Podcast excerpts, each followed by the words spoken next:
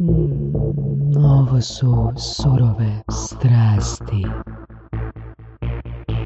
Vorky, we have a special guest today. Came right from Russia, Mother Russia, just to record, just to record a podcast on Surove Strasti. Of course. Uh, really interesting guy.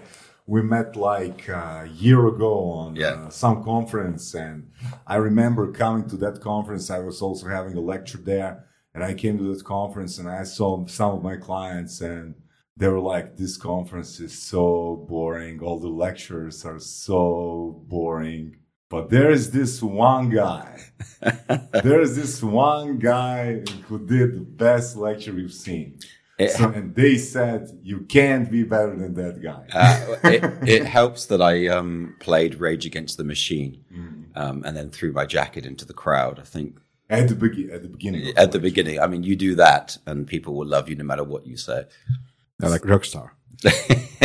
so Scott is like a really, really popular lecturer. Uh, we met at the Downcom conference. His name is Scott Gould, also the author of a book, The shape The of engagement. Shape of Engagement. That's correct. So when we met in the bikers bar uh, after the conference, Yeah. you said some really interesting information and uh, something that's uh, that our listeners are familiar with. We talked about niches, Hmm. and you told me something that I remembered and and spread the word. Oh, really? Yeah, I said spread the word because you were a preacher. So to get the report, Spread the word. Yeah. to get the- through the report, the state of the report with you. You said something like, "I was uh, thinking, where's my niche? I was thinking, where can I prosper? Where where can I be the best?" And I was thinking, like, influence? No, the word is owned by Robert Cialdini. Hmm. I was thinking about. Do you remember? It's coming back to me the more you talk. Uh-huh. So you decided I need to own the category, or I need to uh, I need to create a category, and this category will be named Engagement. engagement. yeah, I, I, I, Robert Cialdini owns influence and persuasion, and the you know, the ultimate level of branding. Um, you know, is the idea that you own an, own a word in the mind. Right? I mean, it's very very powerful. You own a word in the mind, uh, and so you have Brené Brown would own the you know the idea of vulnerability, and Simon Sinek would own the idea of why. And if you look at these leading thought leaders out there, TED speakers, they all own a word or a concept um, Seth Godin, marketing. You know, Malcolm Gladwell would be interesting books, I suppose. This is a little bit longer. Um, but he basically created the category of smart thinking, which is now a new category of books. And so I, I looked at what there was and I knew that I needed to, you know, make a, make a mark. And I found that engagement was something that people wanted, but people didn't understand. So there was very little definition around it. It was very vague we talked about it a lot, but we didn't really know what it meant. And there was no blueprint out there for how you increase it, how you create it. And so I thought, right, I'm going to, um, I'll make that my word. Yeah, it's a really broad concept. How do, how do you define engagement? It it is a massively broad concept, and that is true. You know, professionally, we could talk about team engagement, employee engagement, customer engagement, community engagement, civic engagement, user engagement, um, personal engagement. So there are lots of different categories. And what's interesting is those different professional fields don't really talk to each other, although they're all trying to talk about the same thing, which is engagement. So my definition of engagement is that engagement is togetherness. When we say that somebody is engaging with us, we mean that they're together with us in that moment. Um, but what's more important, I think, than the definition of what engagement is, is actually defining what engagement endeavors to achieve. So I, I say in my book that engagement is the intention to make the most out of a relationship. If somebody's engaging in a relationship, they're trying to make the most out of it. They're not, they're not happy with a shallow relationship. They want to, they want to go deep. They want to really unlock the potential inside that relationship. So an engaged customer goes deep. They want to make the best value out of that brand for their life. And so then people who are engaged in Apple buy loads and loads of Apple products. People who are engaged in a team. If a leader, if a leader looks at their team and says, well, Fred's really engaged, but Wilma isn't very engaged, the difference would be that Fred is really wanting to make the most of his contribution to the team. It is. It's this desire of, I want to go deep. I want to maximize the potential value rather than being shallow. And this has a, a major competitive ramifications if we think about business. Uh, engaged companies do far better, and I can talk about the stats later. But also just on a personal level. When people are engaged, it just creates a richness in our lives. We're all engaged in this conversation right now, right? We want to make the most of this time together. If we weren't engaged, uh, we wouldn't do this professionally, right? We'd slap on a, a, a voice recorder, have a little chat, and stick it out there. But no, we want to make the most value about, about it. So here I am in your studio in Zagreb. We've not done it online. We're engaging with this idea in this moment, trying to make the most of it. So that would be my uh, take on what engagement is. Yeah, part of it it's also gathering gathering interests or raising interests in a different, in a public or or, or specific persons, right? Or deepening the rapport. Well, a rapport would be a really important part of engagement. Is the need to uh, build that connection with someone. So words like rapport, uh, connection, uh, the the kind of the, the idea of synergy between two people. People might talk about energy. Oh, there was a real energy when I was talking to that person. This is describing engagement. Uh, this person's really committed. This person's really motivated. This customer loves us. All of these are words that are describing what is a psychological state. And that psychological state by academics is called engagement. Yeah. Uh, an interesting uh, fact about uh, Scott is that he started as a preacher. We said that. Yes, I did. But at the age of uh, 16, if uh, I'm not uh, wrong, well you, remembered. You, you uh, read the book of Anthony Robbins. It and it uh, like focused you on uh, like uh, self development and Mm-hmm. stuff like that. Not that I'm like a fan of Tony Robbins, but did this push you to to uh, to the field of personal development or the business or the preaching? What kind of the effect that book had on you? Yeah, I, I remember um, being 16 and reading these different personal development books, and my friends would take, you know, they would um, mock me because I was trying to improve myself, and they thought it was peculiar.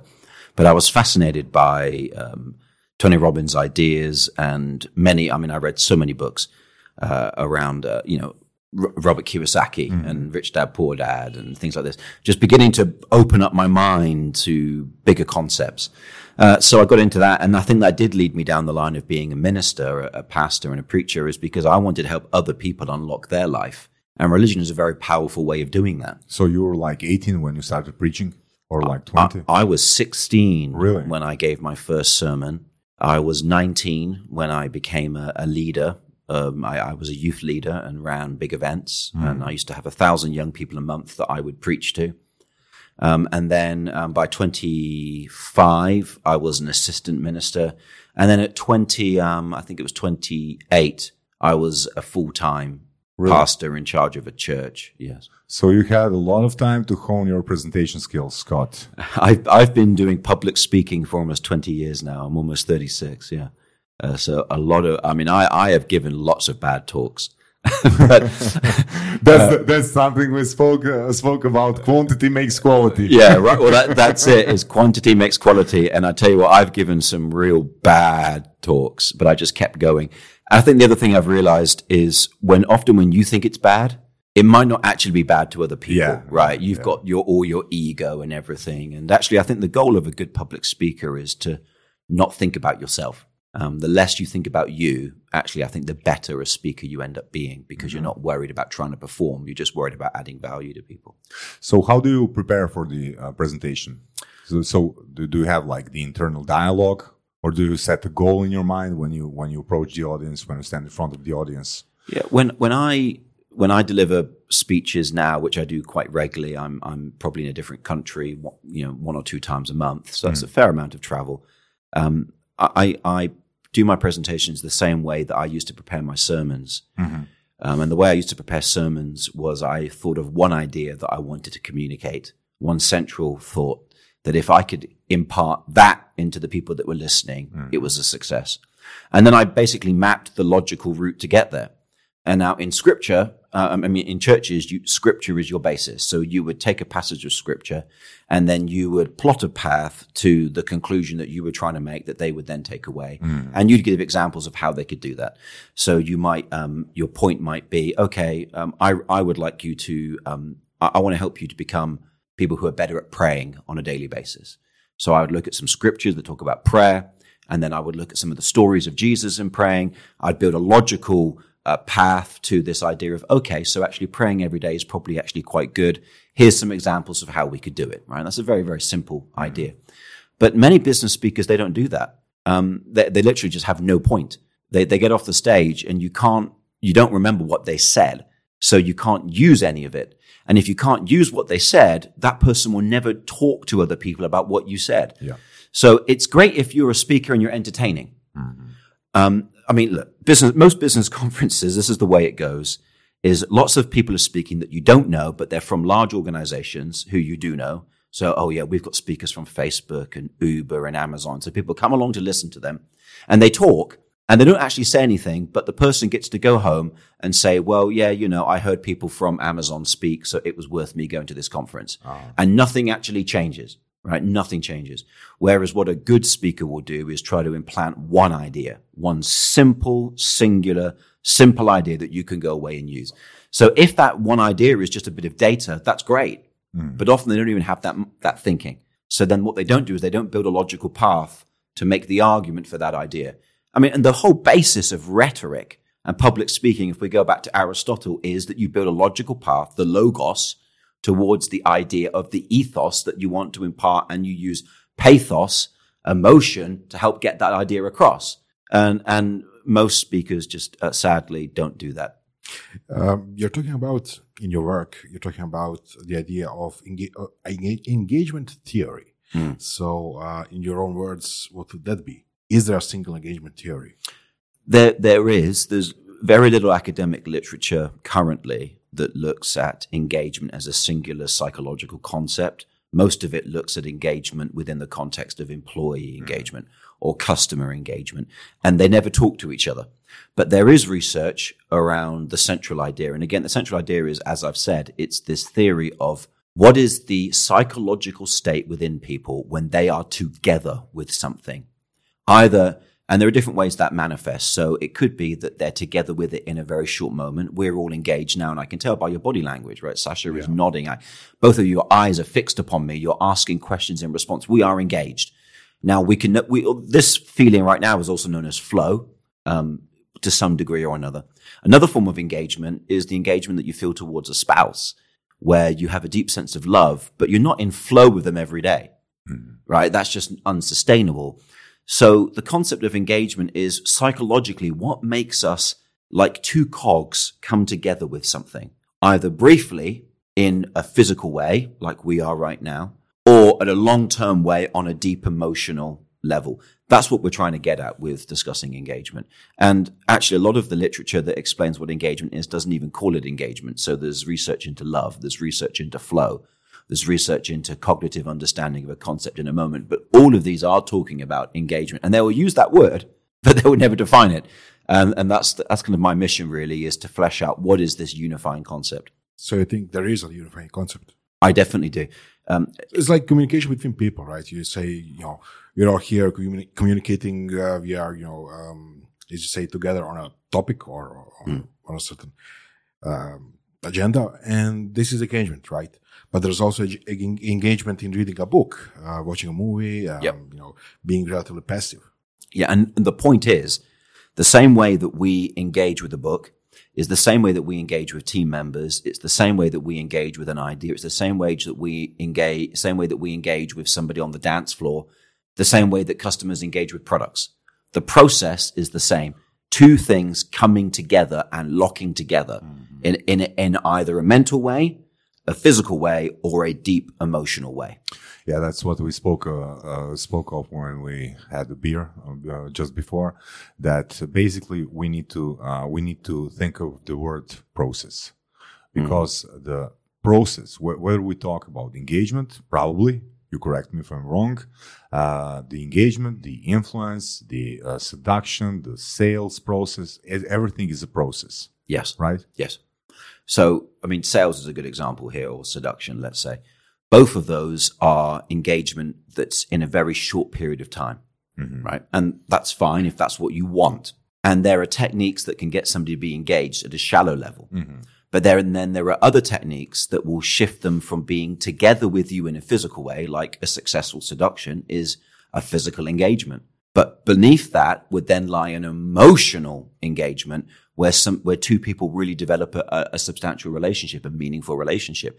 They're still together with each other. It's just far longer. So in sales, um, one of the problems that faces many people in sales is they focus so much on the short term sale Yeah. and trying to get engagement in that.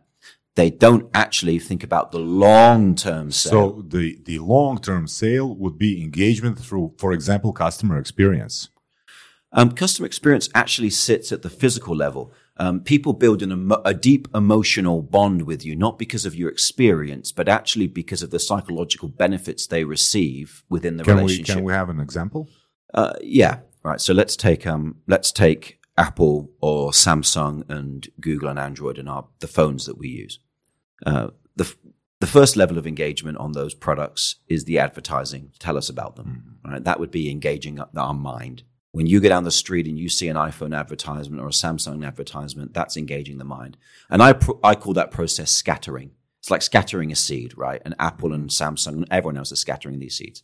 And we engage in our mind very briefly. The next level of engagement is when we have a meaningful experience, which is not just in the mind, it's also in the body, right? That could be going into an Apple store or a Samsung store.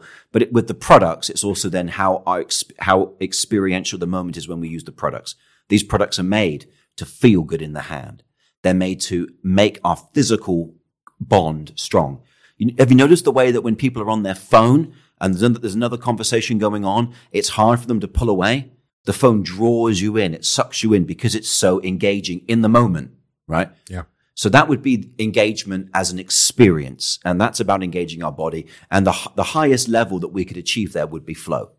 But flow is no good when you stop being in flow and you can't be in flow all the time.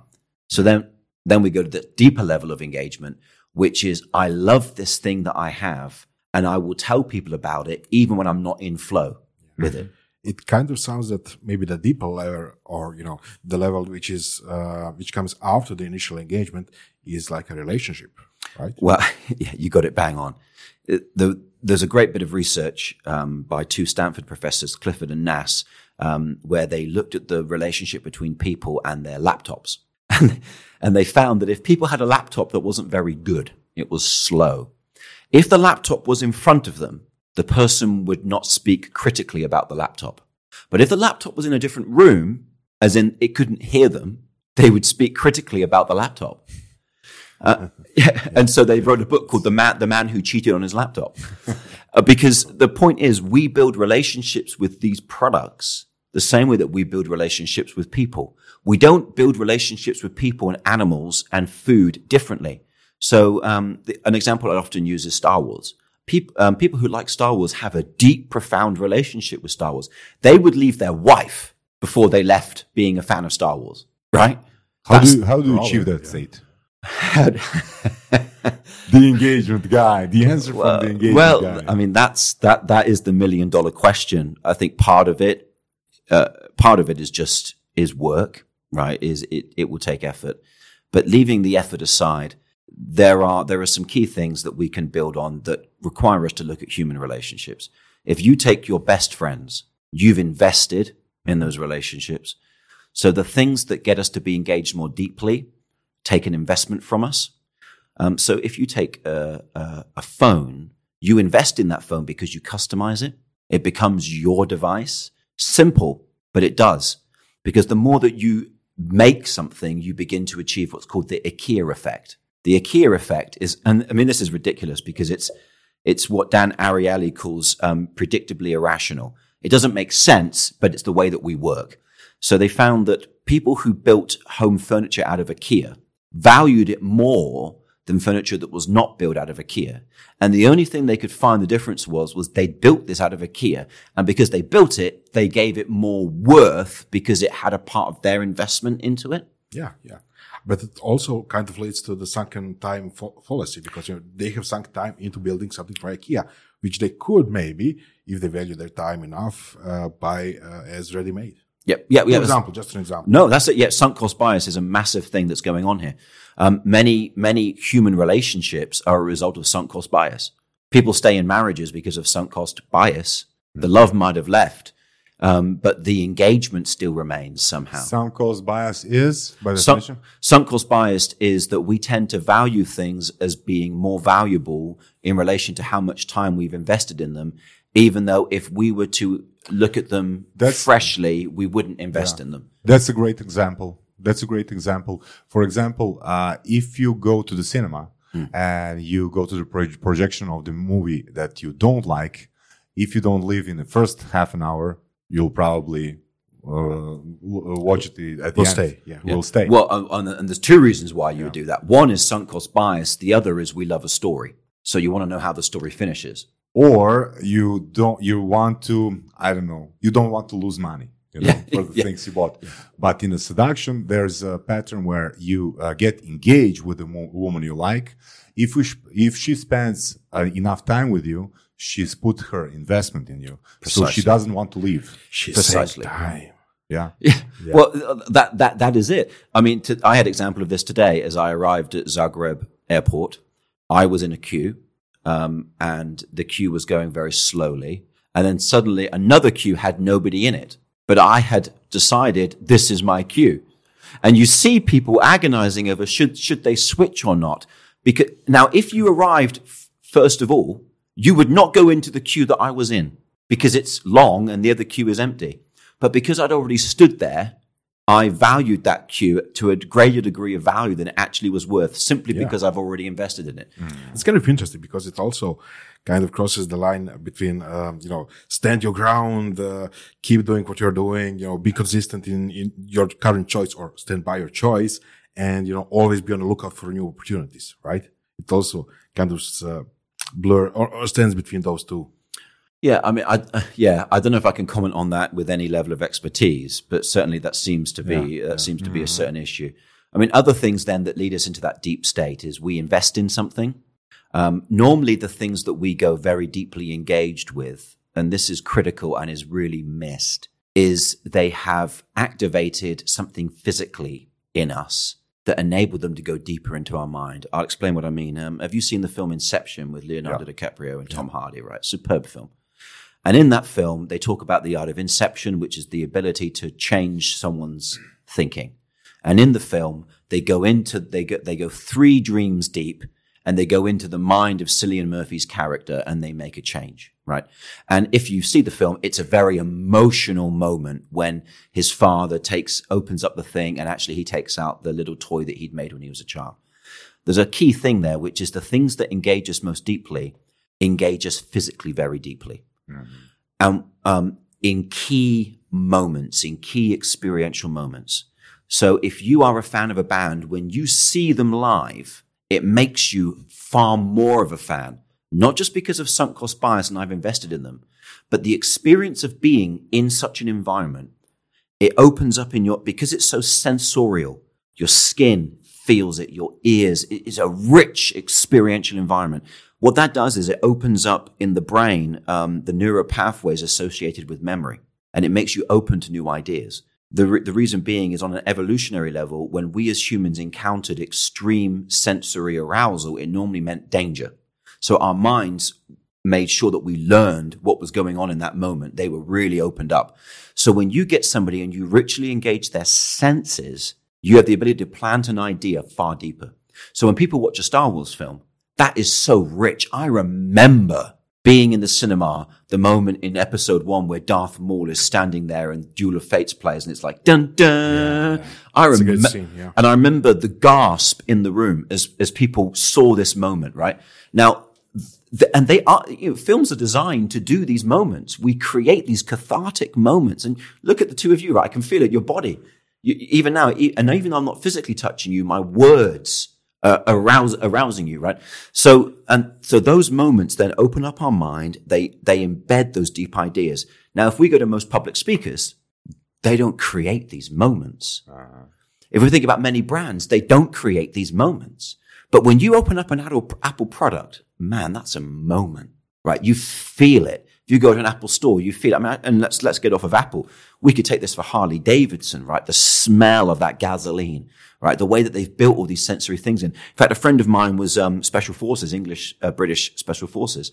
He said one of the things that they were taught was how to use different um, smells and things to get themselves into emotional states, right? So now we're talking NLP and state, right? Physically, you alter your state because how you are physiologically will change you are psycholo- psychologically. Well, here we are. So a good a good public speaker moves people's physiology. Yeah. I mean, it, it's to, it just seems to me to be so obvious, yet we don't do it. Um, t- take take a parent telling their child an important lesson in life, and what do they do? They sit them down. They take their voice down. Now we're serious. Yeah. No one else is around. They say, "Listen, my da- my daughter, I want to tell you something very important." And they and we make this an emotional moment. We make it a dramatic moment. That's what Aristotle was talking about with pathos, touching the soul through the body, right? When that happens, you then got the ability to insert an idea and commit inception. So when I was a preacher, I would always structure my sermons to have a moment where I created a catharsis. Again, the Greek idea of catharsis, the moment where something happens that makes people's body tingle because what you're seeing is so amazing. And that's the moment you insert the lesson. You don't insert the lesson at the beginning when their body isn't opened up. So this moment is planned, right? You plan it. You know when when it will uh, come, Um, or yes and no. or ju- you're just yes, waiting for the moment. yes and no. Yes. So I think part of it is you anticipate these moments. Okay. You design for them.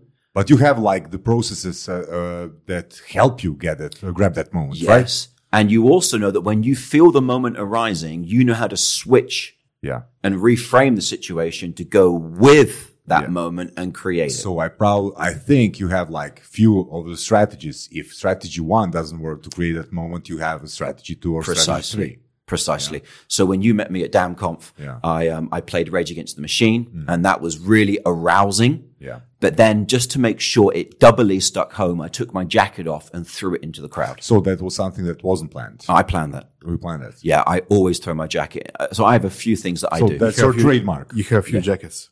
The, the jacket always comes back to me, um, and it's always a man that brings it back. It's a smart jacket. It's a smart jacket, and uh, it's always a man that brings it back to me and always says, "That was really cool. Can you teach me how you do that?" but I, I have the jacket throw. I always do that. Um, So why, why do you always throw a jacket to a man? no, I throw it into the crowd. It's always a man that brings it back.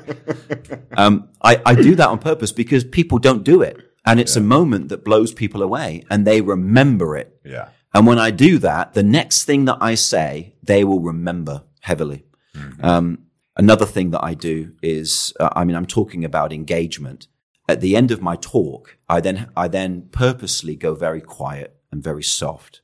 And I try to bring in this note of kind of deep, deep drama and seriousness. And I, and I was, and I will make a plea to them. You know, I want you to engage. I want you to remember today what it is to feel like someone's touched you. Can you do that?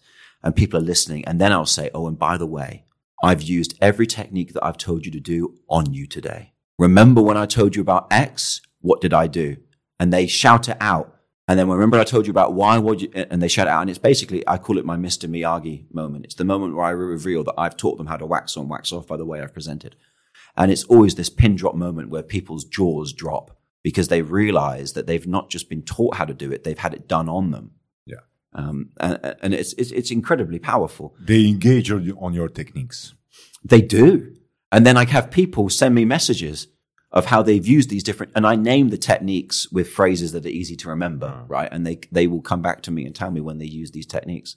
Um, so it's, I mean, you know, I mean, we could carry on. If you take the Marvel films, you've got this rich, deep universe of characters and they create drama through the films. And those characters are like modern day religious stories for us that are giving us a way to live our life, right? They It's are, very, new, they are new legends. Yeah. yeah, and people invest emotionally in them, right? I mean, Scorsese recently criticized the the, the Marvel films for not having a sense of, um, you know, the characters. There wasn't anything at risk. I, I disagree with that. I think there's a lot at risk for these Marvel characters. People have really heavily invested in them. Um, so I mean, so tho- those are a couple of key ways of getting very, very deep um, into people's hearts. Um, fundamentally, it is about giving them a worldview, right? So if you think of any amazing conference or book or talk that you've listened to or conversation that you've had, it's because it deposited some small tweak to your worldview that made you see things in a new way and it just blows you away, right? Great, Scott. Uh, how, what would you what would you say? How is uh, Cialdini's reciprocity reciprocity associated with engagement? How do they correlate? That's a, that's a, I, a really good question. I don't I don't talk about reciprocity so much um, in what what I talk about. Um, uh, because I'm not looking at influence, I'm looking at engagement, and I and I would see the difference as being influence. Engagement is uh, possible with adding value to the person's uh, model of the world, right? Deep engagement, Okay. yes, but shallow engagement, no. So In shallow engagement, there is no value. um, that value isn't necessary. Mm-hmm. I can get you engaged to respond to me with something without me providing you any value, right? So the lowest level of engagement is quite simply something happens that captures our attention and we can't help it. If I'm walking down the street, like I was in Russia last week, I'm walking down the street, I hear somebody speaking English. Yeah.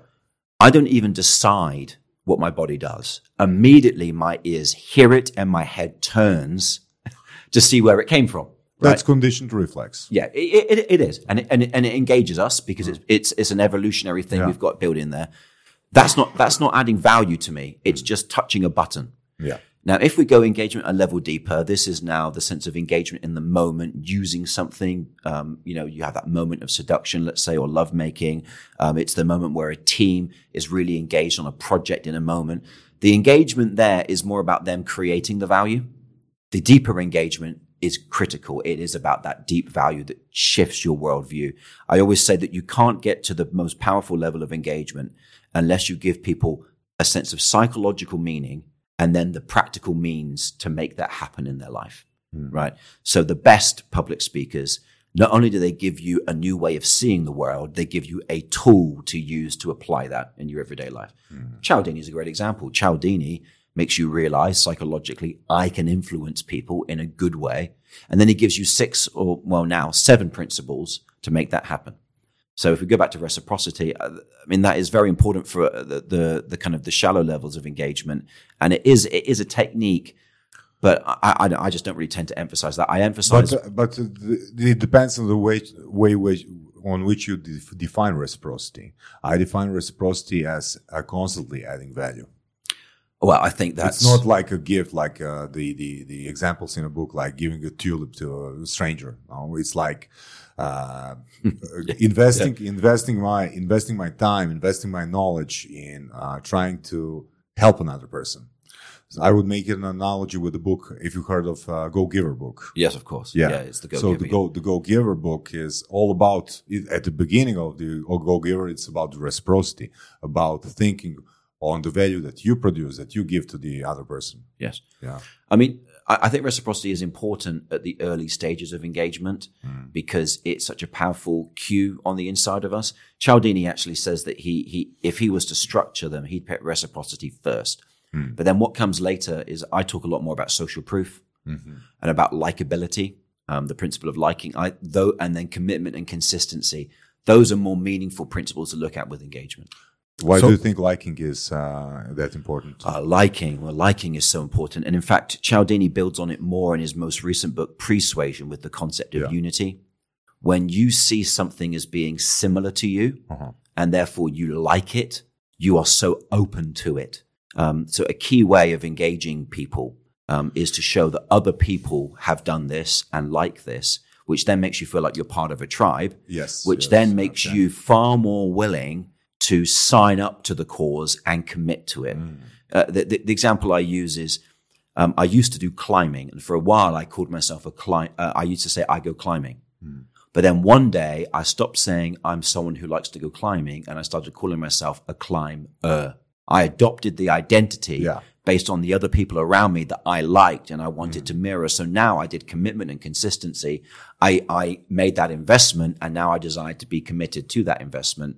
Um, So did that change that particular thing, uh, calling yourself a climber? Did it change your um, engagement with the sport of climbing? it did definitely. Yeah. It, it made me go far, far deeper. Yeah. Now, but what a lot of people do is a lot of people try to use these noun phrases, but they try to use them too early. So recently, um, I went to an event um, by a, a, a, a thing called Culture Club, which is it was, it was a nice little event. And then they emailed everybody who went to the event saying, Hey, culture clubbers. It's a popular thing, right? Is to Yeah. call your audience a thing. Yeah. But it was just too soon. Mm. That's like somebody that you've just met then says, This is my boyfriend. Oh, this is my girlfriend. It's just far too soon in the relationship. So they were trying to go to the medium level of engagement without actually doing the basic levels first. They were rushing it. Mm. Right. So that, that is a fundamental mistake is you have to let people come to that moment themselves To call themselves that name. to call themselves it. and to associate uh, that uh, activity with their identity. Yeah. That's the deepest level of engagement. Um, that is the doorway to the deepest level. Yeah, is identity. There, there, so there are three processes of engagement, and each of those three processes we talked about them. Oh, I've not used the language, but I call them scatter, gather, matter. So scatter is engagement in the mind with things that want to get your attention. Gather is when people respond and they come together with each other. They have an experiential moment, and that's engaging with an action, a moment in time. It's experiential, opens the doorway, mm. and the tip of that is that the, the, the social triggers are also activated, right? Because we're very motivated by what others are doing. That's the doorway. The deepest level of engagement, which I call matter, is actually not about what others think. It's about how useful this is to you. Now, identity is important, mm-hmm. but identity is not the only thing. Okay. It has to go down to a sense of our reason for being, right? It has to touch our, so, um, if somebody, if somebody identifies as a fan of a football club, mm. they might ditch that identity the moment the football club's not doing very well or they're not around all of those people. Mm. You need it to go far, far deeper where they build their life around the idea of this is who I am. And calling just somebody a name and giving them identity isn't deep enough. They need to build a sense of their personal reason for being, their raison d'etre, or as Aristotle would say, their ethos, their code of living. That runs deeper than people. Because otherwise we're just left in the realm of social, of, of peer pressure and herd mentality. But yeah, I'm glad you mentioned it because a lot of, a lot of the stuff you, you said is basically uh, engagement within a group. So you are speaking to an audience, and the audience, uh, if I understood you correctly, would need to have some some shared experience and some shar- shared um, well, engagement with the speaker. Right? Yes, yes. and then maybe the ideas the speakers the speaker is projecting are you know received by the audience a little, little bit better so um, do you think that there can be engagement or deep engagement without this social step or, or peer pressure step or you know group thing Yeah, I mean, peer pressure would be a negative word to use, um, but the answer, my answer, would be no. I, I do not believe something can go that deep without being sensorial, sensory, and without being social. That there is the involvement of other people, because those are the two things that unlock the chemicals in our brain to allow ideas to go deeper. so the social component is vital vital. Yeah, the social component um, um, opens up oxytocin in us. Um, now, that's, it might just be social with one other person, right? But it is someone else. We don't go deep on an idea unless there is someone else that we feel we identify with. It could even be, I mean, it's a bit of a stretch. It could even be that there is an author that you begin to identify with. But even then, you're probably going to find other people that like that person and connect with them socially. And that now, that gets the thing deeper. It's basically what happens when a child, when a child is born to a family, right? Um, the oxytocin is the chemical that begins to make the, the mother and the father bond to it. It's also the chemical that causes the mother to begin to produce breast milk, which I find really fascinating, right? Um, oxytocin is also the chemical involved in an orgasm. Um, it's also a chemical that can be used to induce labor in the first place, just physically. Oxytocin, but oxytocin comes from other people. It doesn't come when we are by ourselves. That's, that's the issue.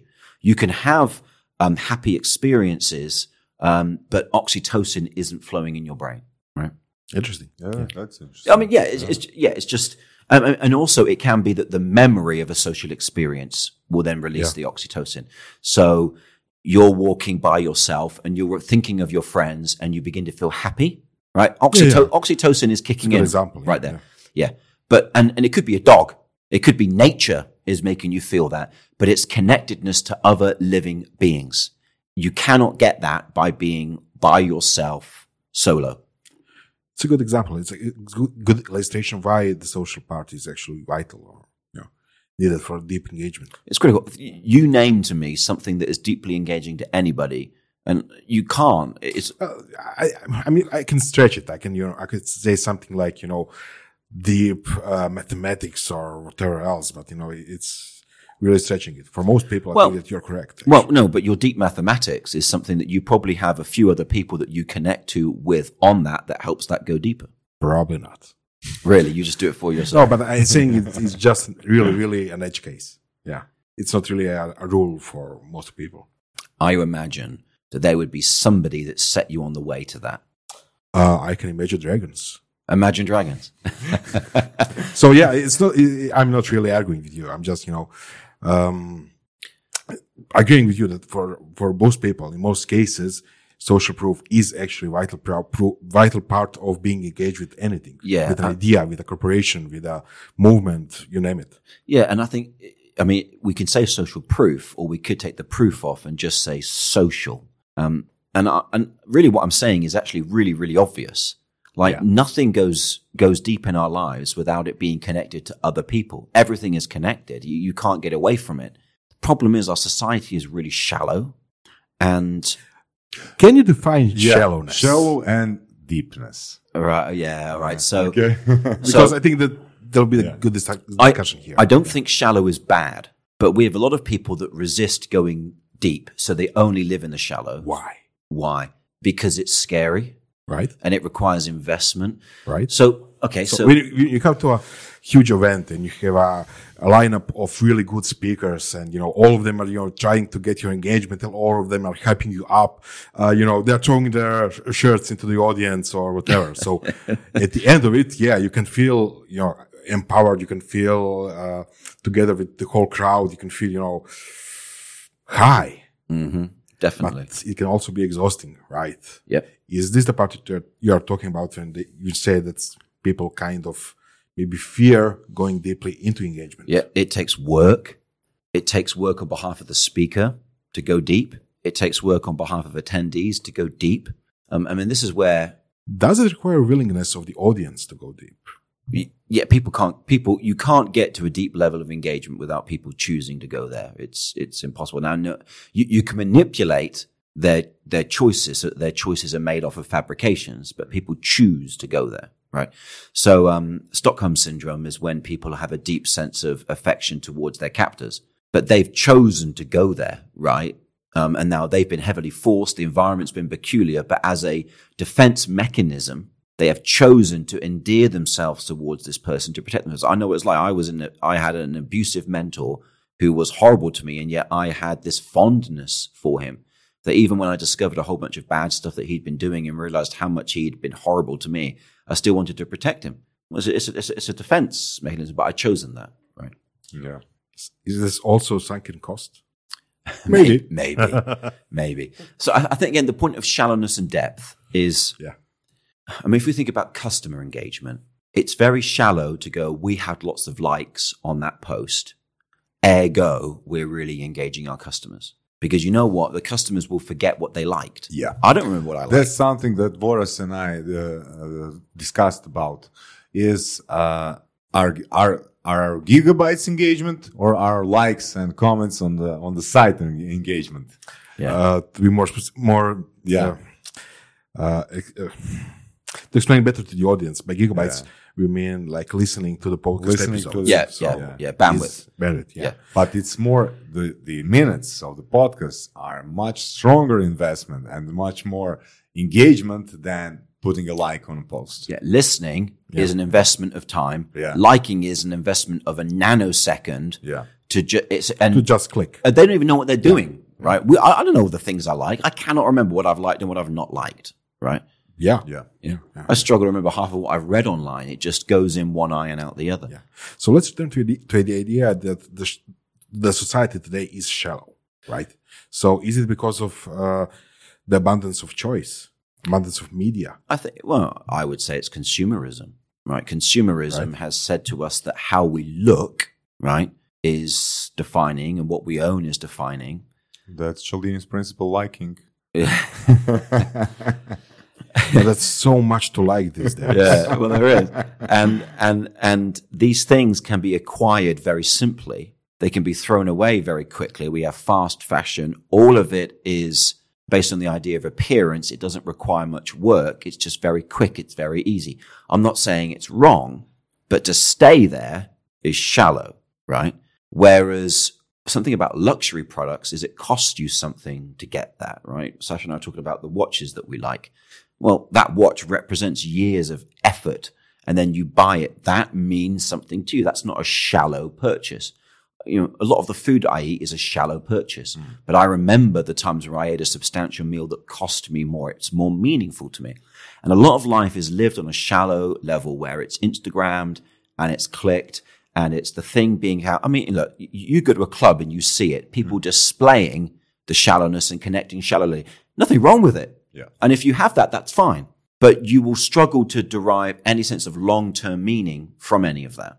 Right. That, that would be the Uh, trade-off. we heard uh, data that uh, the person during their during our lifetime we can make like I think Vedrna said it like 130 airlock uh, air quotes uh, meaningful connections. That's Dunbar's number. Yeah, 147. So the idea is that the size of our brain and our neocortex compared to the size of our body gives us the highest ability to maintain a social network, which is 147 meaningful. Like meaningful uh, social network, deeper connection. Well, but if you think about it, if you were to ask the number of, yeah, if you were asked to list the number of meaningful relationships you have, if you get past 12, I'd Yeah, be impressed. Yeah. Yeah. It's not about that. It's about, uh, I think it's about knowing people well. So okay. So what's the difference with that number and making a meaningful connection, engaging, right, engaging right. deeply? So if we go back to three levels, we've got scattering, like the kind of top surface level. We've got gathering where people come together and we've got mattering, that deep level of engagement. And let's say we've got shallow, medium and deep. I would say at the medium, we have 147, that social area Okay. where we are gathered around people. They are the people that we tend to do life with. And that number changes. People come in, people come out. And some argue that brands fill some of those seats, right? and superheroes. and superheroes and TV shows for a period of time, right? They sit on one of those seats. The, the scatter stuff is the fact that in a day, I walk past hundreds, if not thousands of people, right? And then the matter is the deep level, the, the, the deep, long-term, meaningful, highly invested in relationships of which there are few. Yeah, what matters, right? But so the brand's value is to engage with their customers shallowly, Well, the deeper the or better, to position probably. the mind in the in the in Well- this well- number number. Well, well, commodity brands, they, they're sitting at that scatter level. They just scatter their seed. And if the seed grows in your mind or not, it just, it stack it high, sell it cheap. Gathering is brands now want to be a part of your social life. Yeah, Facebook is your friend. Mm-hmm. Yeah, stuff like that. whatever that Mattering, means. mattering are the brands that want to make a substantial contribution to your life.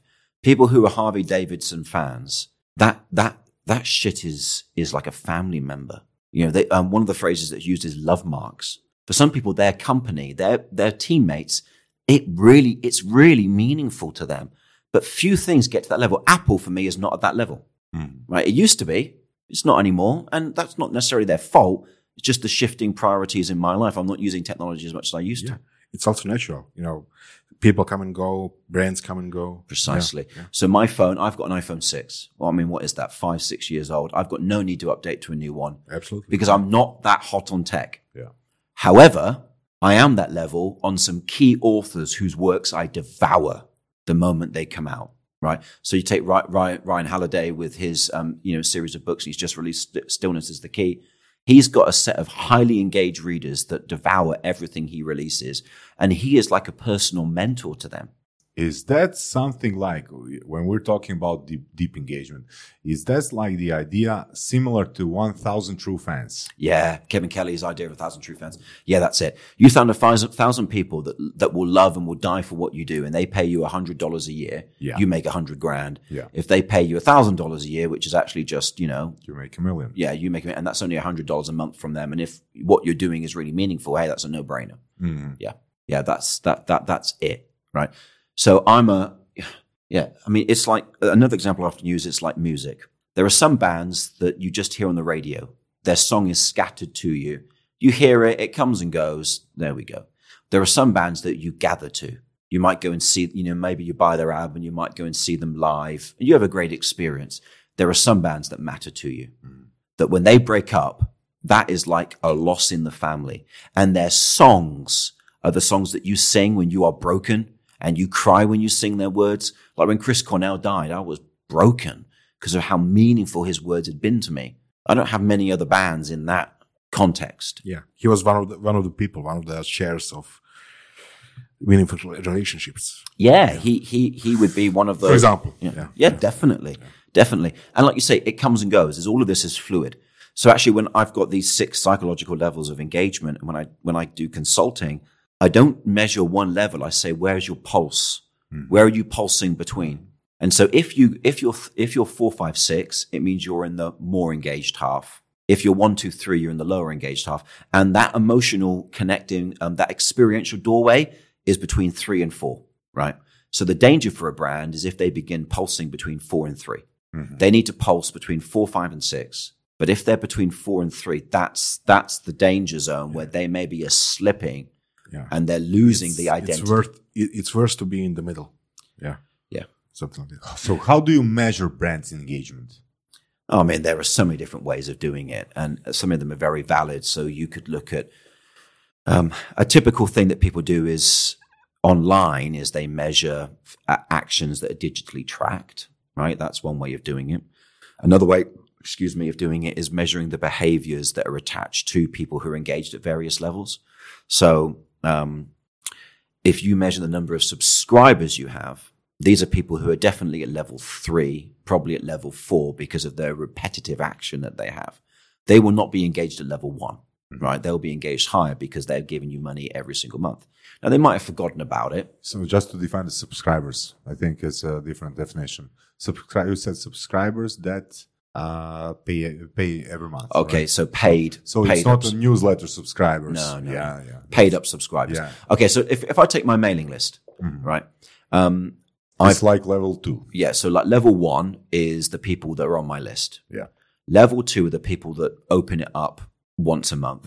Level three are the people that generally will open it up and read it. Level four are the people that generally tend to reply to me or comment on it. Level five are the people that have actually made it a part of their business and are the people that have asked me to come and work with them on it. Level six, the highest level of engagement, I call enlist is when people now sign up to your mission and they are one of your, they're not just a fan, they're on your team, right? So they're now the people that I've got a few of them. They tell others about my work. Yeah, Right. a recent word for it for me would be maybe a tribe, right? Yeah, yeah. it's tribe. it's a yeah interesting word. Um, does it does it end up in an arms race? So there's so many choices today. There are so many brands uh, competing for the same eyes or ears or basically people, right? And each one of them is trying to be as engagement engaging as they can. So they're increasing their tactics, they're increasing their strategies, they're increasing their their channels of assault on people in order to get them to be more engaged, Yeah. right? On the other hand, people are being overwhelmed.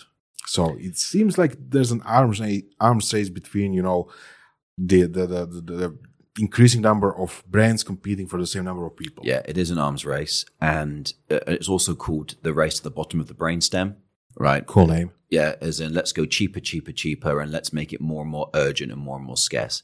These are shallow techniques. The problem with shallow techniques is everyone's there. So it's hard for you to compete. Also, when you use shallow techniques, you piss people off more easily. Um, my, a, a friend of mine, um, he used to have a mailing list. He used to brag when people unsubscribed because it was like, oh, great, I've just lost another one. Because to him, it was all just so, it was just so effervescent. He saw people as a quick, cheap sale, right? Like men would see a woman as a quick, cheap Yeah. fuck, right? I mean, it's just, it's quick. It's just, and the problem with that is you, if you stay there, that's all you ever get and you aren't able to compete more deeply. Um, so yes, there's an arms race on that high level, but the deeper you go, the less com- competition there is. Yeah. So I could agree yeah. So with Apple's loyal fan base, they're not exactly competing. Apple, Apple's competitors is their previous products that they want them to upgrade from. Yeah. That's the competitor now Okay. Yeah. because they're not going to consider switching to an Android phone. They're not going to start using Premiere over Final Cut Pro, whatever it might be, right? The competitor is just are they going to upgrade to this year's model or are they going to stick with last year's model? That's that's the issue that Apple have, right? That, Yeah, but in a sense, they are. hmm, It's not really the, the same word for it, but they are, in a sense, a monopoly on their own products.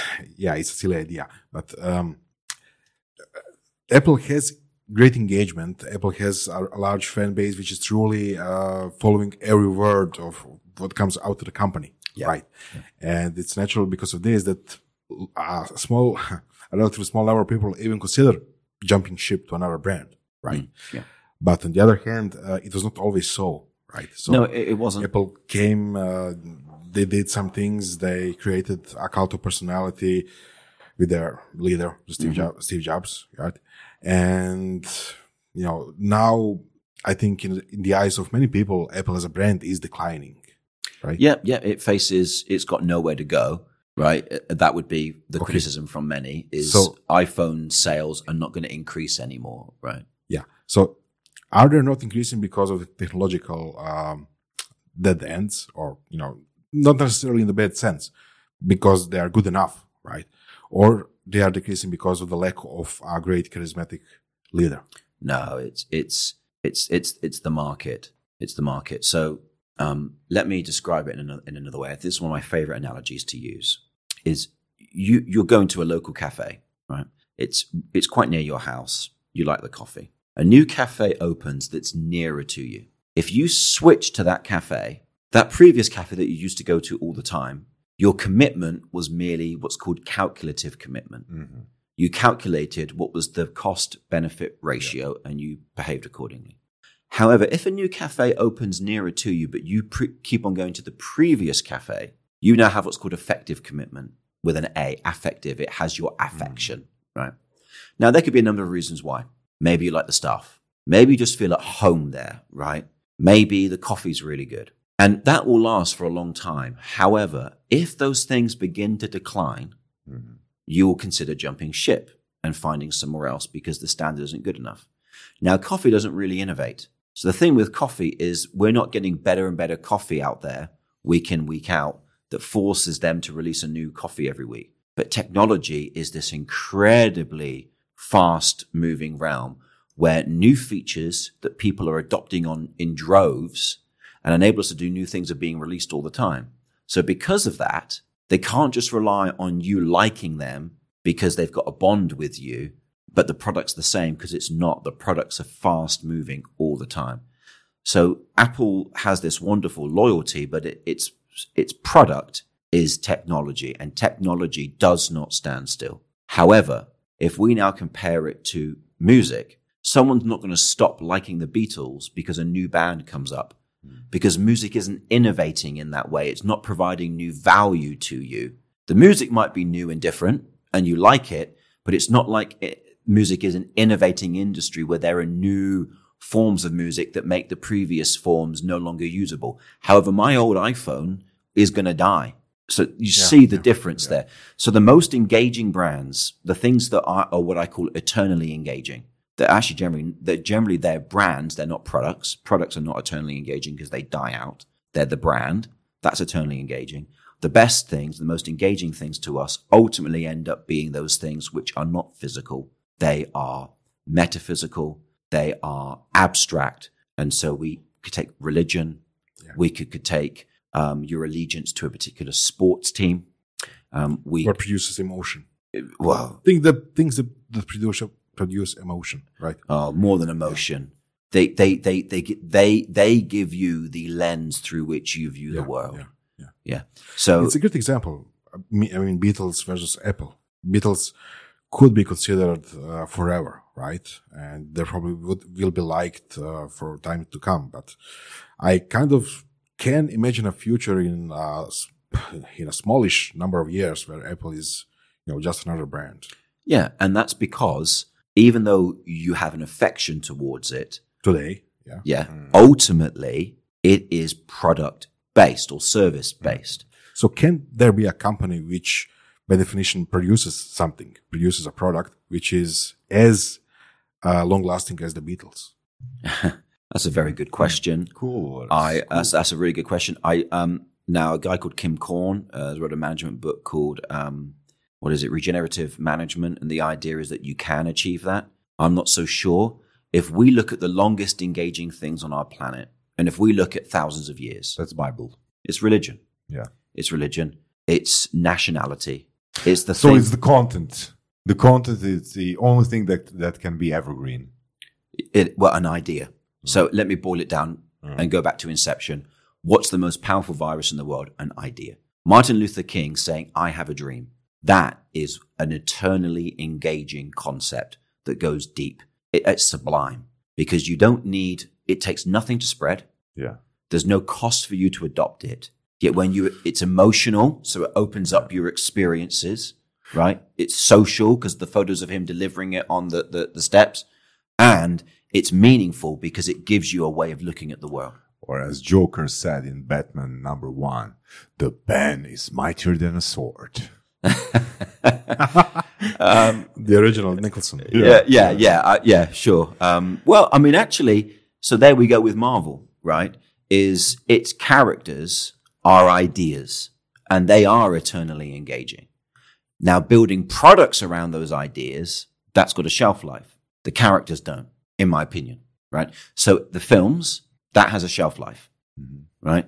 But the characters don't. So then what Marvel's done very well is it's drawn all of its products from the richness of the characters rather than trying to make the films necessarily the main thing. They've drawn on that. So they will have to reiterate, right? They're going to have to reinvent. There will come a time where they remake the Iron Man series, right?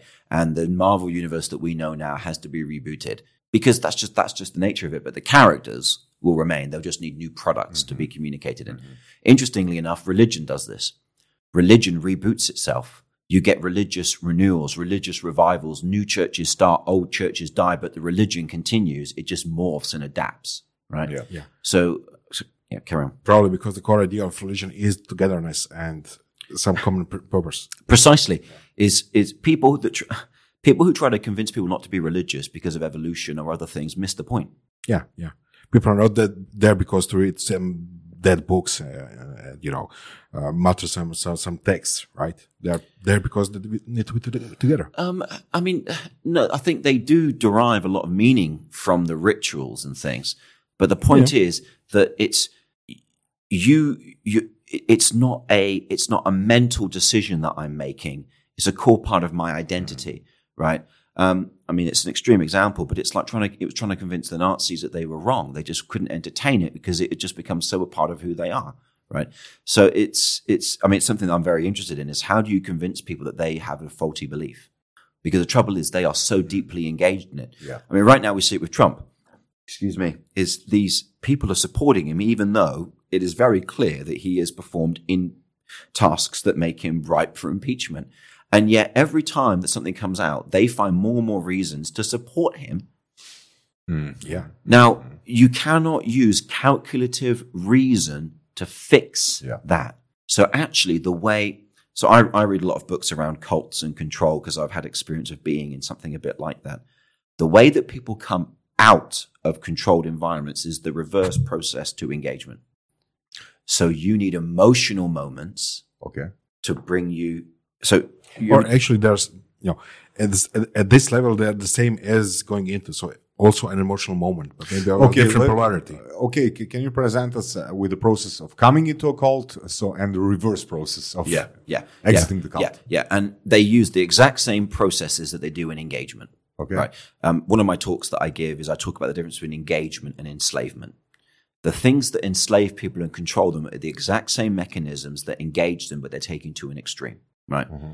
So engagement works with scatter, gather, matter. Right. So scatter, they have a powerful message that titillates the mind. Cults are really good at that.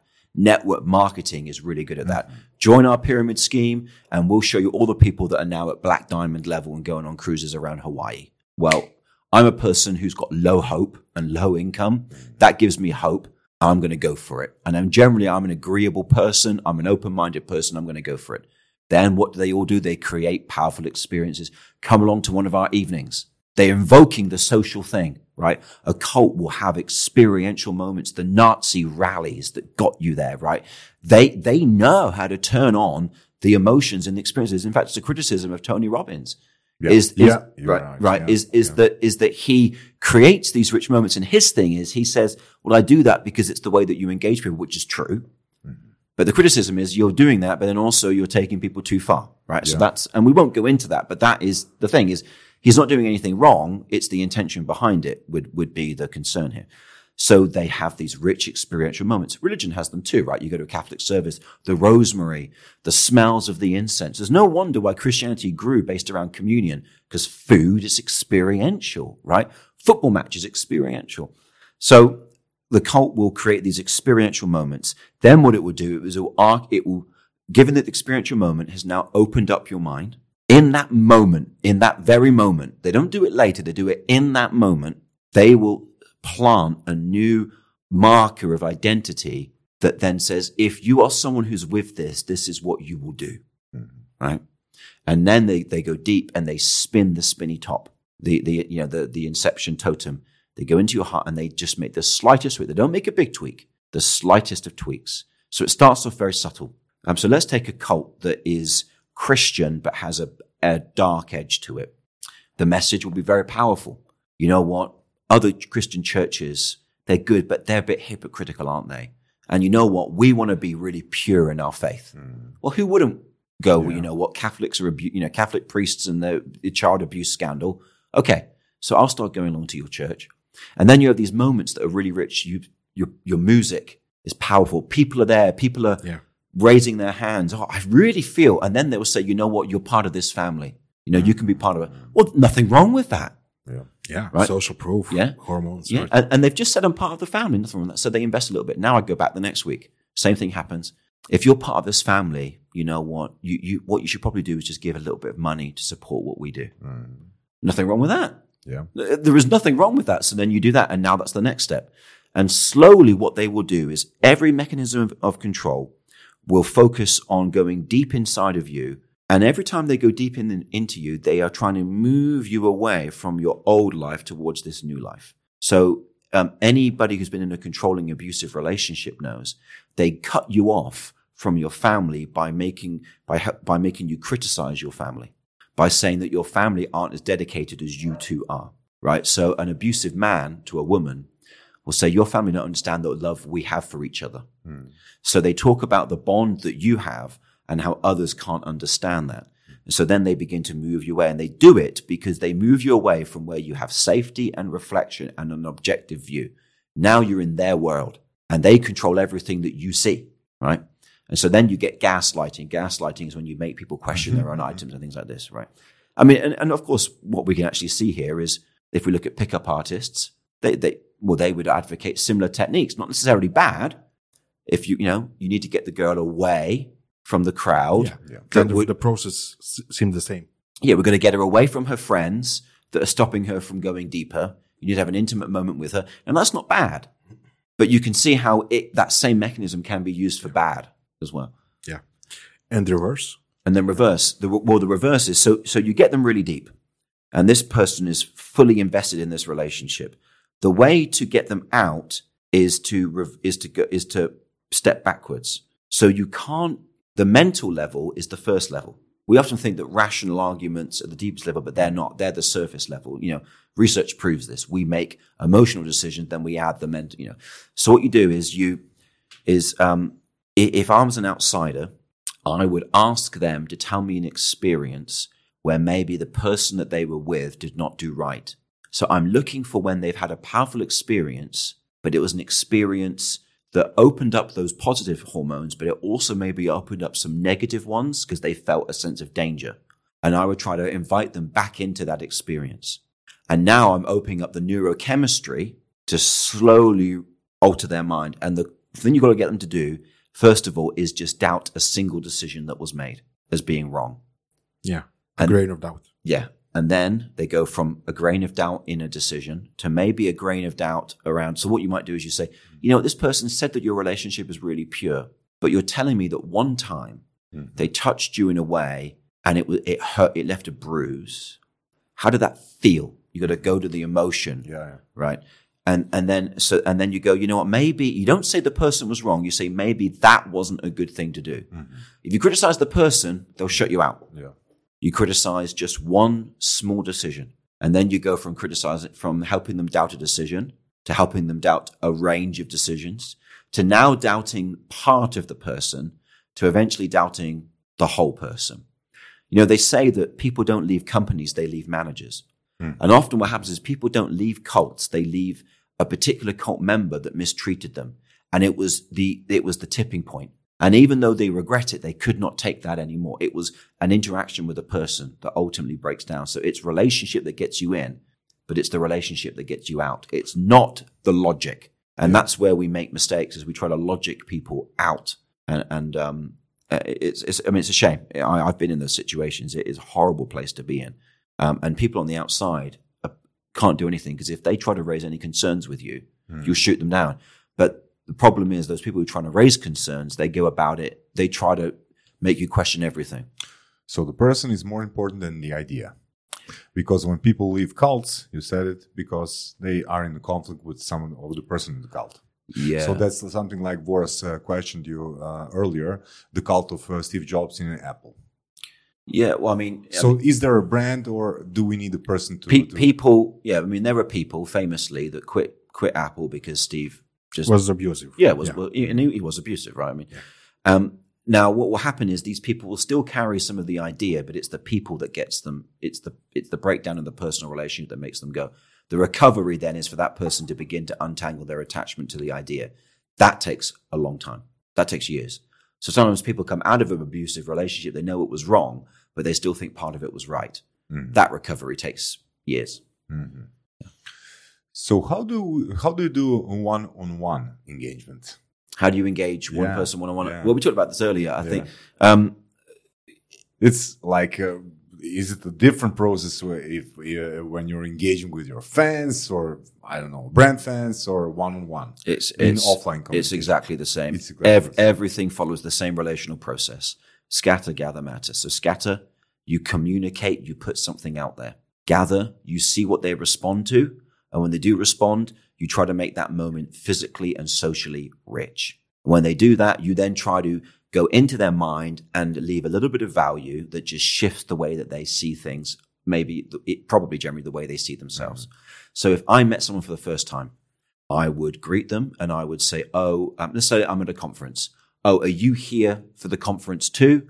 Yes. Now I'm trying to find commonality. So I found a moment of commonality and commonality is that social bond. So now they and I have got a social bond of we are both the same. That's the principle of likability and unity clicking in right there. If I can't find something that we have in common, I'm going to fail to build a deep rapport with them. But it's actually really easy to find something in common with someone. Yeah. And the moment you find commonality, it basically is a way of evolution. Uh, it's an evolutionary thing of that person going, okay, they're safe because they're like me. Is that shallow or medium? No, that's medium. Shallow, shallow would be shallow. We're shallow- talking about weather. well, yeah, shallow would be weather. I mean, so I've heard, um, the first time I heard about instant rapport, the person said, if you want to build instant rapport with someone, talk to them about their favorite subject, which is themselves. Hmm. The problem is if they talk about themselves, they don't talk about me, I'm actually not engaging with them. They're engaging with themselves through me.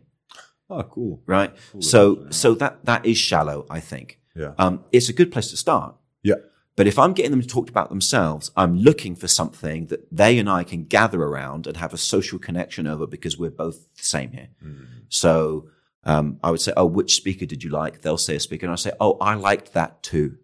I liked it when so and so said this. What do you think? You try to make, get them to invest into the conversation by asking questions. So questions are very good because they help you understand them. And stories are even more powerful. Yeah, right? yeah, yeah, yeah. You tell a story, get them to share a story. All of this is investment, sunk cost bias or whatever. But we're, we're both, we are co-creating this conversation right now. And this is the scatter phase. And this is gathering now. Gathering. Yeah. So we've gone from scattering, which is I'm putting out stuff to see what you respond to. Right. When you respond, that's the Ah, gathering. gathering. Yeah. Yeah. Um, and so now, and, and we gather together. So I gather to you, you gather to me. We both make a step towards putting something into this conversation. It's a, co- it's co-creation. It's peer. It's not you over me. We're in this together. Um, now, what many people do is they leave the conversation there. That's a shame. Is you have to go deeper and provide a little bit of value if you really want to engage that person. So it's so if you're a speaker, they would love to get your encouragement. So you could say, I really appreciate what you've said. And by the way, your insights were really accurate. I thought that's something that matters. They will cherish those words. What matters could be something of, um, you, you know, um, here's my business card. I'd love to have a conversation with you. But you're going to do something that leaves a lasting resource inside of them that hard codes the moment and gives them something to return to. Often what we don't do is we don't do that. So we have this really great conversation, then we go, all right, well, talk to you later. Bye. It's, it's, it's basically like being on a sales call and the person's desperate to buy and you don't actually go, right, well, here's what we'll do next. Um, You know, we just kind of leave it hanging. So what I always do is whenever I speak to somebody, I just try to find something to say that encourages them. You know what? What I would like to know uh, is that uh, process of going deeper into the engagement. Uh, is it like exhausting sometimes? Yeah, it is. It is, and the longer you the longer you do it uh, in a day, the more tiring it becomes. So the way that I handle that is, I would just say to someone, "Listen, I'm really tired," Hmm. and I will go from engaging in a very I'm engaging in a dream. well, so I I then switch from engaging in a very powerful way to in a very gentle way. Mhm. So I don't put lots of energy in, but I will be very authentic and very real. And I find that works just as well. I can't engage with as many people and I can't do it as quickly, but I can do it as powerfully, just with less energy because I'm just, I've switched to a more authentic style. Did you ever like receive the criticism? Scott is an engaging guy and he's only talking to this one person for the past hour, half an hour, something like that. No, I don't get that. And that's actually um, a trick that I learned in church is I would never speak to one person for too long. What's too long? What does it too long mean? um, It's like so five, ten minutes. Yeah, I guess five minutes. Um, and if there's more that they want to look at, I will meet with them individually. And I do that because I can help them later and I can still be of value to people here. So I just think it's unfair to give them all of my time when I could do that privately at a later point. Or it might be that they really want to hear me and they really need to get something from me and they're taking my time. And actually, if I could just put a good, encouraging remark in there for them, that would satiate their hunger Yeah. more quickly. You know, that reminds me. Uh, I think uh, Gary V had similar strategy like 10 years ago. He uh, believed that uh, he needs to respond on every email, but he stopped. Yeah, I mean, I'm not in. That's like too engaging. yeah, too demanding of his time. yeah. Yeah, yeah. You know? yeah. Well, and look, So how do you filter? How do you filter the need uh, for you for you for yourself to engage? Well- with the need of the people to engage with you. you're a finite resource, so you can't do it all. Uh-huh. And it's knowing what they need, not what they want. Right. So how do you know they won't like? Uh, uh, they won't. Hold it against you. Yeah, hold it against you. If they hold it against me because I've not spent enough time with them, I think that they are expecting from me more than is due. Right. I think that if somebody is generally balanced, they were not. They're not going to get angry that I didn't spend longer talking to them. They'd be respectful of my time. If someone's not like that, then actually they they've just got a bit of an interpersonal issue there that they probably need to work on. Yeah, I Right. think I think this uh, I think this it would be a valuable information to even even to me. How do you uh, get to a meaningful level in five minutes and cut this communication and move to somebody else? So I, I go through the process. I will quickly throw out a couple of questions, see what they gather around. When they gather around it, I will go deep into that. Um, I might touch them Okay. uh, on on the side to re-emphasize that physical thing. I will say, "Me too." I'm glad that we both think like this, or whatever. And then, I, and then my main thing is, I just I like to encourage people. So I will say, "I really appreciate your courage coming and speaking to me." So, Right. and then you're going to say something like, uh, "Someone uh, over there." Uh, Oh, so okay, so so yeah. so so the way that I close it yeah, is I'll be really honest and I'll say, look, I've really enjoyed talking to you. As you can see, I've got others that, that you know, that would like to chat to me too. But you know what? I'm probably, I'm going to be around at the conference. If you want to catch me again, you're very welcome to. yeah, that's cool. If somebody is, um, finds that unreasonable, yeah, I think that really is out of line. Yeah. Yeah.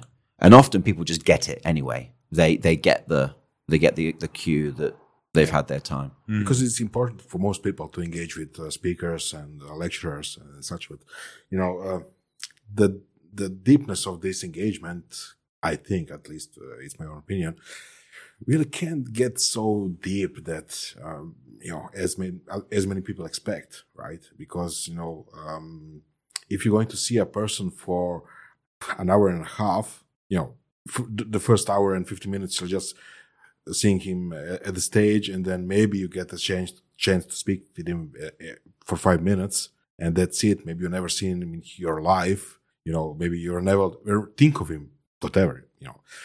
It just doesn't produce uh, enough opportunity for a deep relationship. So what, it's it's not really i think possible at all. So what I do is is when I get to that matter stage, I scatter the opportunity for a new process. Mm-hmm. Is I've got stickers with different slogans on Right. that have got my website address on, and my email address is there, and I stick it on them and say, "Have this," and if you want to get hold of me, do it through the website. If they respond to me, great, and if they don't, that's their choice. It means I build a bit of a following at the same time. On my website, I have a free engagement assessment that people can do. Like a cult leader. almost almost You know, I mean, I, I tell you what, I, I, I know the things I could do if I wanted to be a cult leader. you still can. Yeah, yeah. I've still, I've still got time left. You're like 35 years old, man. Yeah. you can be a cult leader for the next 50 years. the most engaging cult ever. I got to say that actually. Uh, yeah, that one. Um, that that's a pitch. That is a pitch, all right. I, I actually want to write a book about it. Um, I I, um, I want to call it cult fiction. Cool. cool name yeah, Cult. Cult name. cult fiction. Cult name. yeah, is I, I just yeah is is when I'm done with someone, if they want to connect more, they can they can completely can. I mean, I'm not look. I don't have thousands of people following me and emailing me every day, so I don't have those issues. So if someone emails me, I'll, I'll always respond. And if they choose not to, that's cool. That's on them. And some people they just want to follow you on social media and they just want to have that hmm. level of relationship, and that's also fine. And then when they need you, you're there. Hmm. I mean, yeah. But if you get to the, I don't know, like 10,000 true fans, would you still be able to be the engaging guy? I think so. So sometimes what I do is when people come, 100,000 fans. all right, all right, all right. So can you delegate engagement Yeah, well, yeah. So, so you can, you know, when as lo- so long as the idea is limited by me, That, That- would be not that's really bad. Scott engaging guy. It would be an engagement corporation. cult, please, if you don't mind. Um, I mean, so what, so one of the things that I do often is if someone comes up to me after a, a speech and asks a question, I might just say to the crowd around, "Is this a question you all want to just ask?" And then I could answer it in a group, right? So you just you just begin to scale things, right? You just begin to scale it up. But please, I'm not I'm not at that level, so I'm not. That's not a problem I have to worry about right now. yeah you can always, always prepare right yeah, I mean, I I, spe- I I tend to look at what others do. Um, so I mean, I'm I'm a fan of of live live sessions where people can just dial in and listen and, and ask stuff. I think that's just really helpful. Obviously, you can create more and more videos and content. And for a lot of people, what they don't need, they don't need to talk to you. They just need to be able to capture your words, right? Some of the best mentors in my life are dead, but their books have helped me long after they were gone, right? Absolutely. Yeah. Yeah. Uh, you've mentioned you're starting a new, um, I called it a seminar, but they said it's, it's a wrong description, right? The Engagement Academy. The Engagement Academy. Yeah. So the Engagement Academy is a six week uh, program starting in the new year um, that will help leaders um, get people engaged around a change. It really is for leaders. You've got a team, they need to get people engaged in that change. Who's your ideal client? My ideal client would be somebody who's leading, who's a senior manager inside a large organization. So we're talking 500 up to say 5,000 people. Senior manager, they've probably got responsibility of, let's say, between uh, 20 to 50 people directly within their team. Maybe there's a couple of sub teams within that. They might oversee a, a division that has, say, 2,000. You know, at that size, they're people that are working in some in, in, service design, um, so they're delivering a service, right? So this would be organization, you know, charities deliver a service, businesses that are delivering a service to the client. But these are not organizations that just have a product that they're de- developing in a lab somewhere. It's people that deliver a service. Why? Uh, that's just who I seem to work best with. Okay. People who help people. Product businesses don't help people day in, day out, right? They make the product and it's out there. Service businesses do. Now you could have a product and service business, Yeah. right? But it's the service side is that is they need to get their team engaged around how that team is then engaging their customers. Um, and what what this is is a six week program where every week um, each participant has a private podcast they listen to, and then we have a ninety minute call in groups of ten where we discuss the ideas and agree the actions they'll take to apply it. And the six weeks goes through the six stages of getting people engaged in a change. And so it's not about learning. you'll learn as a byproduct. It's about actually the results, the transformation. Um, so it's for leaders who do need to kick off 2020 with getting people engaged in change. And getting teams engaged in change is hard, right? And they don't have time. They're busy. They don't have time to slow down. They don't have time to read about what they should do. Um, they know that they need better engagement skills. They know that some of their leadership needs to increase. Okay. They don't have time what's the goal of your program? to help them get people engaged in their change. Is your goal for them to say at the end of the program, I am the engagement guy too? like you're a climber. You know what? Like you're a climber. Yeah, you know what? It's something I've been thinking about is how do I onboard them onto this mission? Hello, my fellows engagers. yeah, yeah, I know. I, I, I, yeah. Um, answers on the, po- yeah. If anyone's got any better ideas, um, uh, email me, scott at scottgould.me. I would like to know. I'm definitely up for suggestions. I think, I think there is something there. It's been wonderful watching the way that people have really rallied behind Brené Brown's work because there's been a global movement about vulnerability and just relaxing and not being a perfectionist, which so much of it seems obvious. But her ideas are very simple and they're very powerful. And I love the fact that people are sharing that. So I need to think about how I have the humility to lead a movement like that, which I think is the things. It takes one of two things to lead ego or humility. And, and I, I don't want to lead out of ego. Um, I don't know. It seems like a matter like of that. style, maybe m- more than anything else, because you know you can be a bastard and still be a leader, and you know people will follow you, and you can be a, the nicest person on earth, like Gandhi or something, and people will also follow you. yeah. So that's an Ego or humility. That's like you're defining your target audience Yeah, by yourself basically. So on the I think- criteria of liking. Yeah. To, liking to influence. yeah, it, it's the Or- same thing. yeah. I think. Yeah. At the end, it Or will be like, authority to influence. But- yeah, Yeah. you No. gather people who are similar to you. Yeah. Yeah, but I mean, even you think about your your work with NLP and the podcasts and the courses and the training, is all of this is you don't want pe- is people will follow you, and that's part of what they what they need to do to learn. But ultimately, you want them to actually start leading others. That's mm. the goal here, right? Mm. Ideally, yeah. Yeah. And you want them to lead better than you do. You want them to go beyond you because you're not trying to contain it to you. You're trying to create a movement here that actually changes the well-being of our world. And we really need that. And I really believe that we need a, a, a more deeply engaging world. Mm. I mean, look at the, the state of British politics where people are fighting each other over the well-being of our community, uh, country rather than working with each other. Same thing in America, right?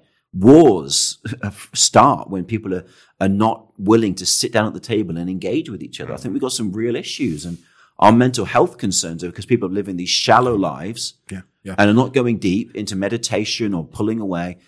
I mean, our diets, we, we, we eat shallow food. We don't engage in rich food that will be healthy for us. We've got an issue with shallowness. And it's a great observation because you can be engaging in uh, both positive, positive and negative um, sides. You know, you can, you Yeah. can be Trump, right? Yeah. You can be uh, Boris Johnson. You can Well- be uh, you know, Gandhi. You can be Mother Teresa, and all of them have in common that they have indeed engaged a lot Yeah. of people at Yeah. a deep level. Well, look, the Democrats are just as bad as the Republicans. So when Hillary called them deplorables, um, and when they criticized Trump supporters, they're, they're making it worse. Mm. Yeah. They're not engaging with them. And they think that why can't they rationally, and again, that's the mistake they're making. They think a Trump supporter just needs to be reasoned with. And that's not the Yeah, right. and, and then they throw insults and insults just make you all the more support the cause. They make them harder. Persecution is a key factor in driving any movement. Yeah. So They're persecution. all against us. Yeah, well, that's it. Yeah. And yeah, and then that strengthens us and them. Yeah. Yeah. So actually, you've got to take the sting out of it and just have conversations and listen. Show that you care. Great. sa- One of my favorite sayings: "People don't care how much you know until they know how much you care." That's a great one. Maya Angelou. It's such a good saying.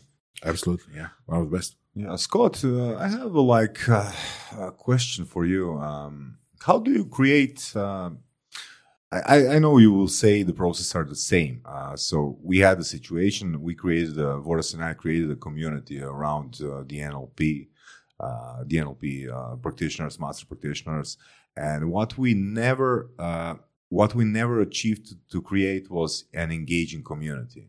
It's all about something. It's more like we created or it organically became the Pareto community, like the 20% that's Yeah. more engagement, engaging community Yeah. across the 80% that's more passive. Like whatever we try to do, it would like, it would like be more uh, like driven fro- from our energy than from that, that from their engagement. Yeah.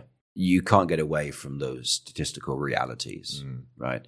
There's So another, no matter no matter what you do, that's the reality. there's another thing called the 1 9 90 rule. 90 will consume your content, 9 will help curate some of it, 1% will create it. Mm. So you you can't you can't get away from the fact that it will be the small number of people that engage with you very deeply. Mhm. The trick of growing a movement is you put power into their hands. So the ones that do engage deeply are running it with you and they're leading it and their ideas matter. Mm. Um, and of course, you've still got to lead them while allowing them to lead, which is a real art. Um, but they've, they've got to be empowered to go away and make it happen. Mhm. Mhm. So we're like uh, coming back to the uh, 1,000 true fans. Yeah, again, yeah. Yeah. Kind of. To, Yeah. to fill your pipeline with like 10 or Well- 20,000 people to get to your 1,000 Well, true I- I fans, think- that will be your Well, that's most point. engaging. That's the point. Is if you've got a thousand true fans, you're going to have another ten thousand untrue fans. Yeah. Right. Yeah. right. yeah, and yeah, that that, yeah, that that would be the point. I think people perhaps miss that. It's not a thousand people that like you, and but you should it. aim at the 20,000 to get probably this 1,000. Um, yeah, you know, I my thing is you because just, I, if I understood it well, uh, as uh, good as I have these strategies for the engagement, but the real engagement is uh, more of a like organic process. it is it is. You you- never know. I, the reason why I call it scattering. We have like uh, we have these tools. Uh, I mean, you have these tools to speed up the process. Yeah. But it's always if we're building a long-lasting uh, quality relationship, it's organic process. Yeah, it is. Uh, I call it scattering because you never know when if if you're a farmer and you're planting seeds, you never know which seed will grow and which seed will won't won't. Mm, yeah. yeah. So we, we all know this. Business deals that you think are definitely going to happen don't happen. Mm. And then a business deal that you never expected happens. People in your community that you thought would step up don't. People that you didn't even consider come forward and they become a leader, right? It's just the way it goes in life. So you've got to be, be open to that um, and give people the opportunity to gather to you constantly. You gather them to each other.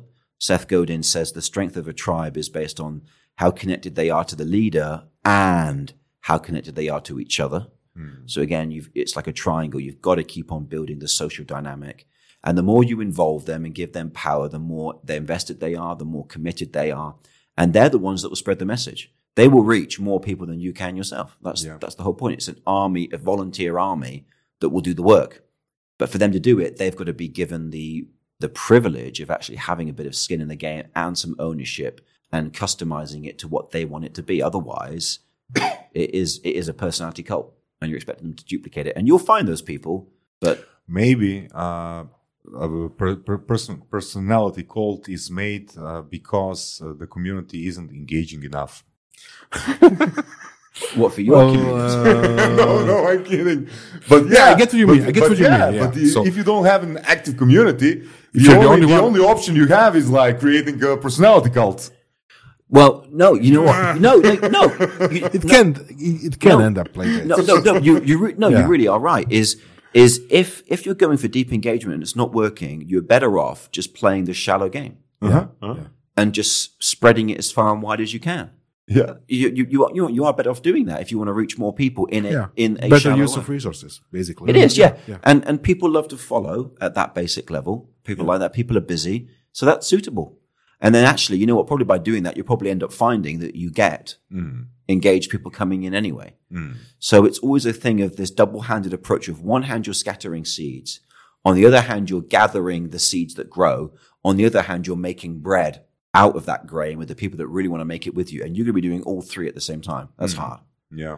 but that's what it takes. Scott, how do you, uh, what's your opinion on uh, modern day influencers? Modern day influencers. Oh, like Are they engaging enough? Yeah, Instagram, Or is it, YouTube. is it shallow engagement? Um, I, I think there are some that become really popular and then they move themselves into a richer broadcast career, Okay. right? Like, what, how do you define a richer broadcast? Well, they go from being a YouTuber or an Instagrammer to now having products, to now appearing on mainstream terrestrial television or cable television to um, being involved in a film. You know, they build their career as a media personality. I think the ones that don't do that, eventually it will wither and it's a passing fad, right? Would you say that the key point is to spread to different areas, to different kind of uh, of business? Well, the key point is you've got to mature yourself and increase your authority and your stature. So a YouTuber is seen as being here. Yeah, somebody who's like, on, he has likability, right? it's good, but then if you're on actual TV, Yeah, that you're perceived as being more of an authority. yeah, So take me as a thought, as an aspiring thought leader. I, you know, I need to get myself on TV. Mm. Right? I need to be commentating on BBC News on matters. So you don't think TV is dying, No, right? Okay. no. I mean, You're one of the. Uh, Uh, it's not dying. I have a five-year gu- guarantee. yeah, it- Warranty. Yeah. to- look, look, the, the, the medium through which we receive it, but it's it's it's not dying. That's still gonna still gonna massively inform things. Uh, Um, and you know what? Now we've got you know. So look, okay, the step up won't be perhaps that you go from being on the YouTube to being on the BBC, but it might be you go from being on YouTube to being on Netflix. Mm. The point is, though, you Right. ha- you have to go up to a platform with more stature that is seen as being more traditional and more centralized. Right? That that's that's the job.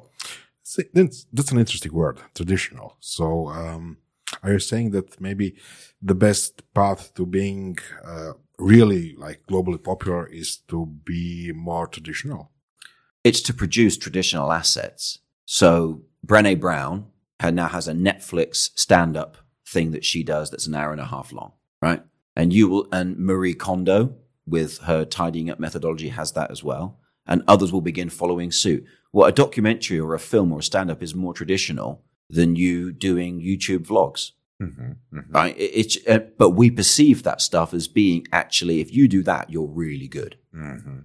right? Some would argue that it's a matter of generational um, differences because, you know, like younger generations spend more time on YouTube, older generations spend more time on TV and newspaper Currently, currently, currently. right? Yeah. But, but it, it will change, obviously. Yeah, but Apple TV and Netflix and Amazon Prime and Disney Plus have positioned themselves to be leading with tele- traditional produced television programming through TV series and films just in the new mediums. So YouTube will kick around, but it's YouTube still is the area of play. But the area of that highly prof- pro- and, and YouTube have struggled to make their TV offering work because it's just it's a playground. Whereas the people that really are pros then get their stuff produced on the pro channels. I mean, so you do not believe that uh, in 10 years from now we'll only uh, you will only be engaged with uh, uh, with uh, YouTube. you- with um, uh, content on demand it will still be content on demand. Netflix is content on demand. yeah i know but it w- will always be standard tv So, No. in your mind, what is what, what differentiates YouTube from Netflix, for example? Well, Netflix is, is highly curated, highly produced, safe, reliable, well organized. Right? Right. YouTube is a mess of a sea of content. Right. So it's really great for rough and ready creation and things like that. And some people have been able to create channels. But then the people that do create channels ultimately want to get them ported onto a platform like Netflix. The value of Netflix or Amazon Prime or any of them is they curate and structure the content and then recommend it to mm-hmm. you. So people, if they're going to watch a TV show, they're going to watch it on Netflix. They're not going to watch it on YouTube. It's just that's just that's just it. That's, I don't think that's going to change because now they've all positioned themselves um, through through the Apple you know TV box and the Fire Stick and all of that. And so they've been able to pivot really well. And we're now in that new generation of TV. It's just delivered through the TV on demand, but it's still going through a distributed content provider, right? It's still going through a name that you trust. Whereas YouTube is not a name that you trust for your TV programs. It's the name you trust for viral videos that you want to watch online quickly, right? So Jordan Peterson, there's now a Netflix documentary about Jordan Peterson coming out in cinemas and on Netflix. He's done the same thing, right? And that's the thing that's going to get him really out there, right? Yeah, but he has he has uh, gathered a huge following exactly on YouTube. So. He has, but like, now, I- I- but, it- but, but now he's like upgrading. millions. Yeah, but now he's upgrading. Okay. Yeah. So he, he'll, he'll continue doing YouTube, Yeah. but now he's got an asset on a higher status platform. Mhm. Okay. Yeah. I see your point. Scott, just can you tell us uh, what's the name of the most engaging book on the planet? Yeah. um, what's your book called again? um, I would like to say it's The Shape of Engagement by Scott Gould, available available on Amazon and where all, and where books are sold. Um, Yeah. Yeah. We'll Yeah. put the link over there. thank you. Yeah, Thank it's- can, can you can you tell us uh, who you wrote this book for? I can tell you who I wrote my book for. I wrote my book for myself. Yeah. I think we agree on this answer. Yeah. Uh, I, I, I, I, I'd like to write another book that is far richer. for me myself to have two books for me myself. and- me, myself, and I. I. I wrote this book to clarify my thinking. Mhm. My thinking was unclear, and the book helped me clarify it. So, um, yeah, I, I'd like to get a book, you know, Penguin publishing it or Harvard Business Review, and I'd love to write a book like that. Um, and hopefully, that'll be that'll be in my future. Did you go for the self-publishing or do you have My, my, my current book is self-published. Um, I wrote it in a month. I just got it out there. Um, I would rather have a published book because that is higher authority. That's like uh, YouTube versus uh, Netflix. Netflix, yeah, completely, yeah, yeah. I've, I've got my Mm. I've got my YouTube version, and now I'd like to get my Netflix version. Mhm. Yeah, who wouldn't? Who in their right mind would say no? I don't want that. Mhm. And for the end of this fantastic and engaging and dynamic been podcast, wonderful. you've been a preacher. So, I was, yeah. So please give us your. So please give us a speech, a short speech that's engaging, that's dynamic, that's like inspiring. Put this one idea in our listeners' mind. And, and we'll, we'll be watching and judging you. Do not give yourselves to these unnatural men, machine men with machine minds and machine hearts. You're not machines. You're not cattle. You are men. You, the people, have the ability to make this life free and beautiful, to make this life a wonderful adventure. Let us all use that power. Let us all unite. Charlie Chaplin. Charlie Chaplin, bravo. yeah, the dictator. Scott, Excellent. great man. You have a great voice. You have a great five. voice. Oh, hey. Cool. I mean, I, normally I do Shakespeare in these moments, but uh, oh, that was so much fun. Thank you. I, I, I feel like I'm, I feel like I've been on Joe Rogan. Slušali ste podcast Surove strasti. Ako vam se sviđa, lajkajte. Ako se slažete s gostom, komentirajte ili ako se ne slažete, Ako imate pitanja za ovog ili druge goste, pišite nam u komentarima. šerite nas prijateljima sa sličnim interesima i čujemo se u sljedećoj epizodi.